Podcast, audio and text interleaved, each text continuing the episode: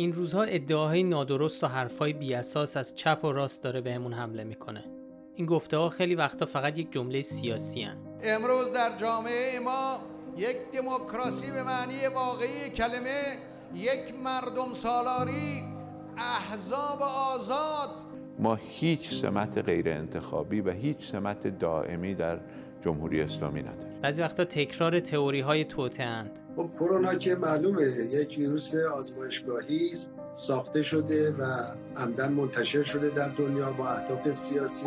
بیل گیتس هست. ایشون سال 2010 توی سخنرانی عمومی اومد اعلام کرد. گفتش که جمعیت دنیا 10 تا 15 درصد زیاد هست و ما باید این جمعیت رو کاهش بدیم. بعضی از این ادعاها به طرز خجالتباری باعث خنده میشن.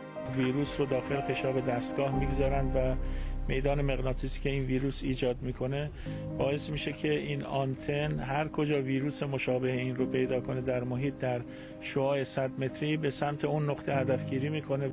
بعضی وقتا این ادعاها می‌تونن با جون آدم ها بازی کنن. که ورود واکسن آمریکایی و انگلیسی به کشور ممنوعه. کارخونه فایزرشون می‌توانه واکسن درست کنه چرا به ما می‌خوان بدن؟ گاهی اوقات از اوقات هست اینا می‌خوان واکسن رو روی ملت دیگه امتحان کنن. به خاطر همینه که فکت چکینگ یا درستی سنجی از همیشه مهمتر شده. آیا بین این همه نادرستی میشه یه راه درست ساخت؟ ما امیدواریم.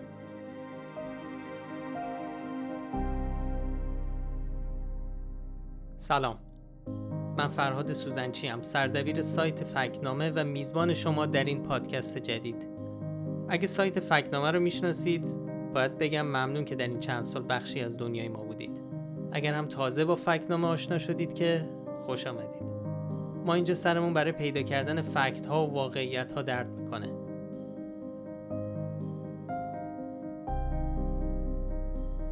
در این پادکست هر هفته درباره فکت چکینگ حرف می‌زنیم و آخرین اخبار و مطالبی که همکارانم بررسی کردن رو با هم مرور می‌کنیم.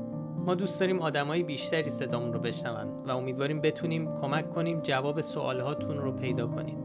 ممنون میشم. ما رو تو هر اپلیکیشنی که باهاش پادکست میشنوید subscribe کنید. اینطوری اپیزودهای جدید ما رو روی گوشیتون می‌گیرید. من فرهاد سوزنچی و خیلی زود دوباره باهاتون صحبت می‌کنم.